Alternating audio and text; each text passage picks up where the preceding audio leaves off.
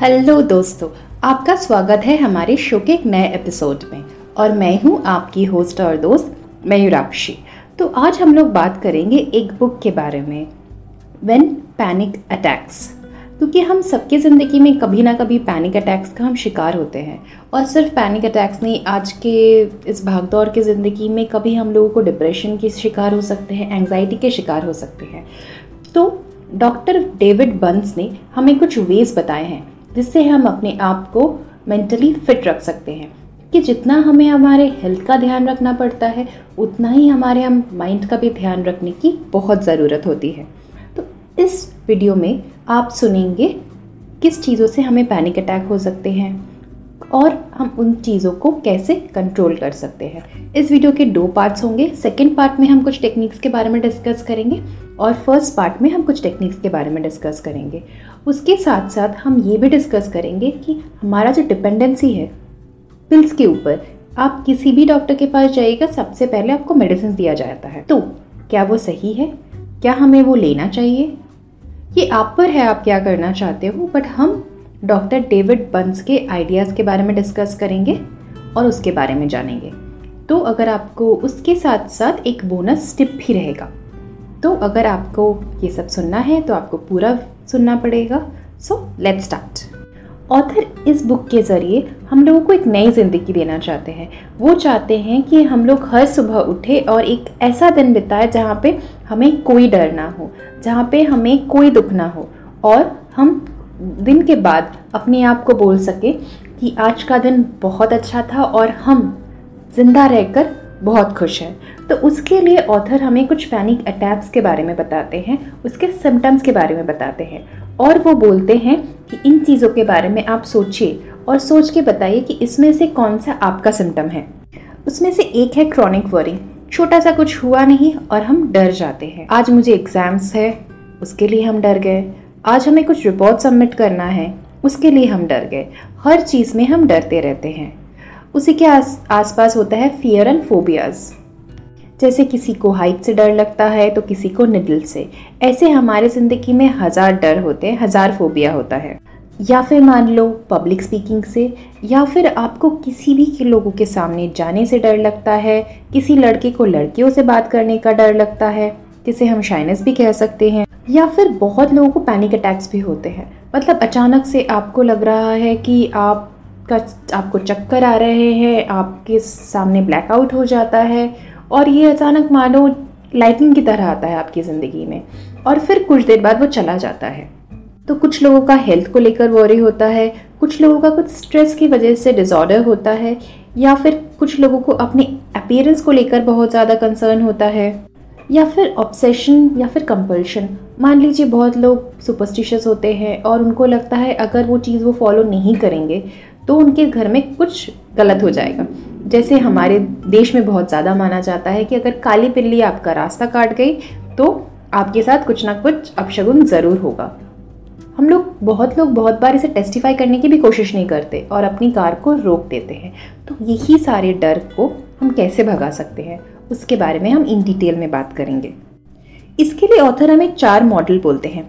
Cognitive model exposure model biological model and hidden emotion model cognitive model वो होता है जब हम अपने आप को बहुत बुरा भला बोलते रहते हैं।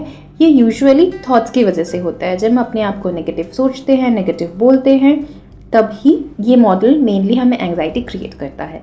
सेकेंड एक्सपोजर मानिए आपको हाइट से डर लगता है और आप बंजी जंपिंग करने चले गए।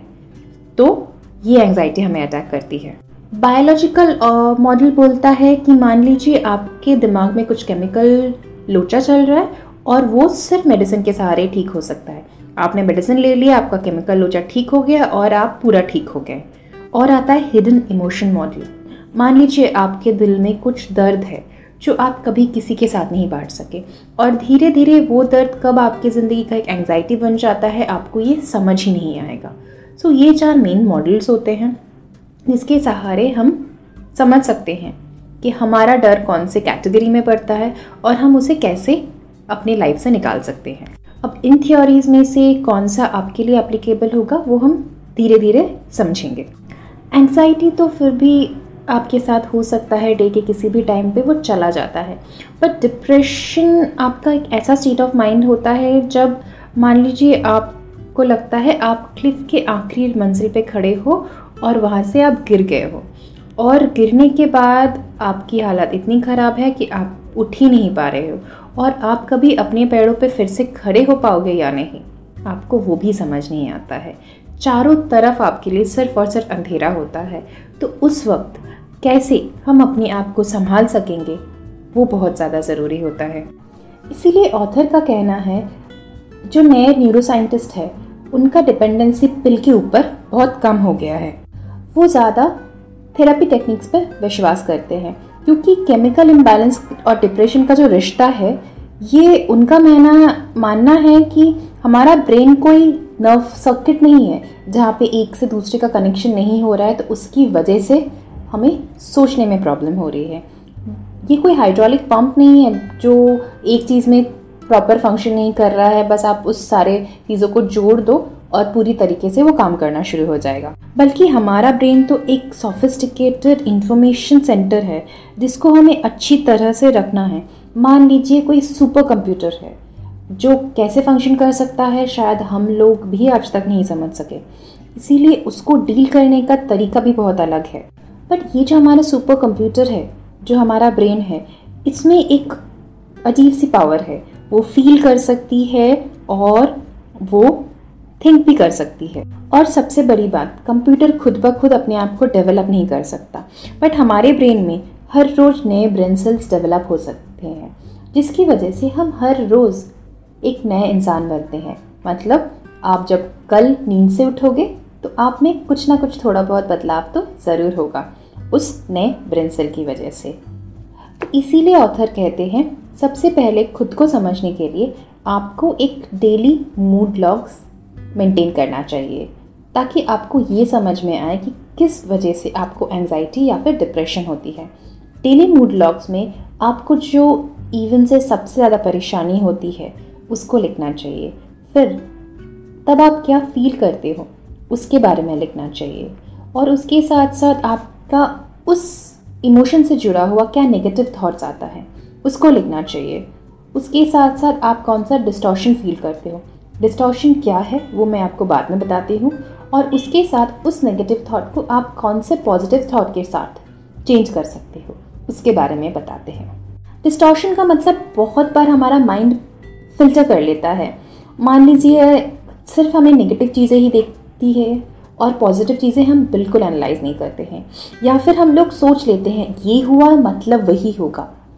मान लीजिए आप फॉर्चून टेलिंग या फिर माइंड रीडिंग करते हैं, या फिर हमको लगता है हम लोग एक बिज़नेस में फेल हो गए तो हम लोग लाइफ में कुछ और नहीं कर पाएँगे।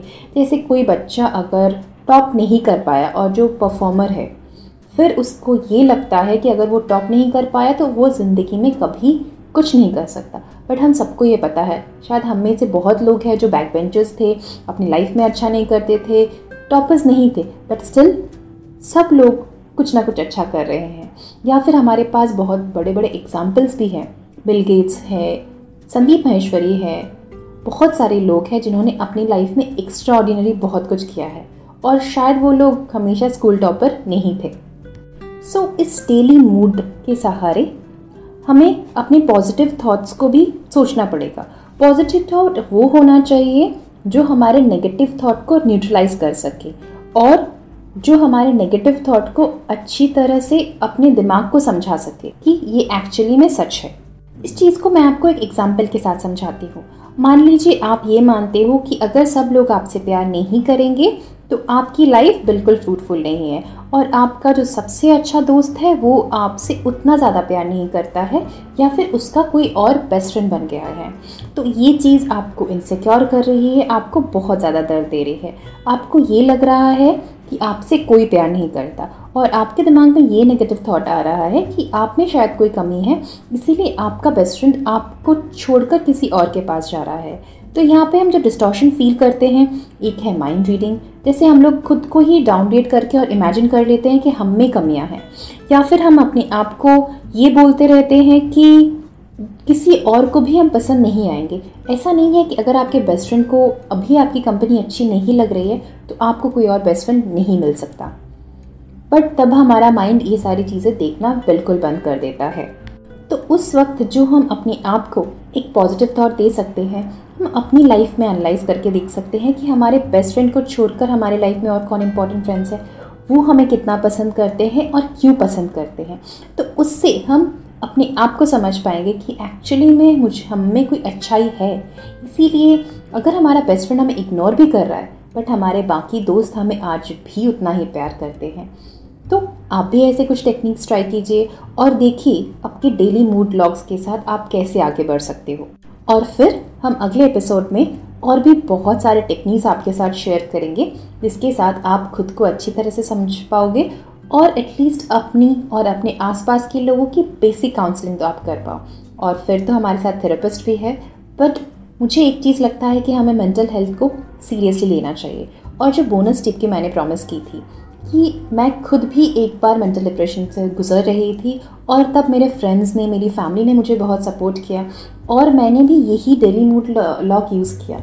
मैं हर रोज़ सुबह उठती थी, बैठती थी, जिस इमोशन से मुझे सबसे ज़्यादा डिस्टर्बेंस होता था, उस चीज़ को लिखती थी और फिर धीरे धीरे एनालाइज करती थी कि सबसे बुरा मेरे साथ क्या हो सकता है। अगर वो हो गया तो और सबसे अच्छा क्या हो सकता है अगर वो हो गया तो। मुझे मेरे जॉब को खोने का सबसे ज़्यादा डर था। कोविड की सिचुएशन में हम सबकी जॉब जा रही थी और मैं भी उस डिप्रेशन का शिकार हो रही थी। और फिर मैंने सोचा, अगर मेरी जॉब चली भी गई तो मैं कुछ और कर सकती हूँ क्योंकि मुझे अंदर स्किल है। तो मैंने अपना पूरा फोकस उस डर से हटाकर अपनी स्किल्स को डेवलप करने पे लगा दिया। तो मैं आपको भी ये सजेस्ट करती हूँ, अगर आपकी ज़िंदगी में भी ऐसा कोई डर है, खुद को समझिए, अपने अपनों से बातें कीजिए और उस डर को भगाकर एक नई सूरत की तरफ़ आगे बढ़िए। ये बुक हम लोगों ने संजना की रिक्वेस्ट पर की थी। Thank you Sanjana. इतना अच्छा बुक रिव्यू मुझे रिक्वेस्ट करने के लिए क्योंकि आपकी वजह से मैंने भी बहुत कुछ सीखा। दोस्तों, मैं आप सबका बहुत ज़्यादा शुक्रिया अदा करना चाहती हूँ क्योंकि आप लोग मुझे इतना बुक रिव्यूज़ का सजेशन भेजते हैं और उसके साथ साथ मैं आप लोगों के साथ बहुत कुछ सीखती हूँ। Thank you everyone for so much of love और मैं एप्पल पॉडकास्ट में भी हूँ। सो प्लीज़ चैनल को ग्रो करने के लिए हमें रिव्यूज़ दीजिए। एप्पल पॉडकास्ट में यूट्यूब में फेसबुक में, कहीं पर भी आप हमें कमेंट कर सकते हो। तो हमें आपके कमेंट्स का इंतज़ार रहेगा। Right now we are signing off have a nice weekend